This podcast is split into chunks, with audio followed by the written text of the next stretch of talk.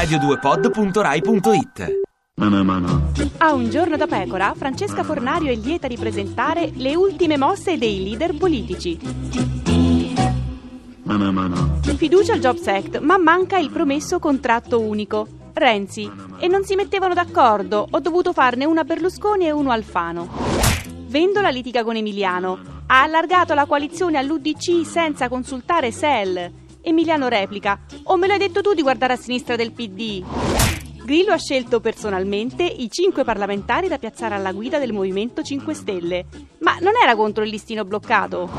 Berlusconi sta organizzando a Milano un pensionato day, riservato alle minorenni che gli faranno credere di essere pensionate.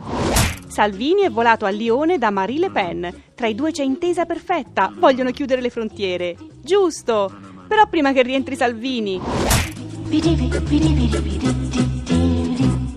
Ti piace Radio 2? Seguici su Twitter e Facebook.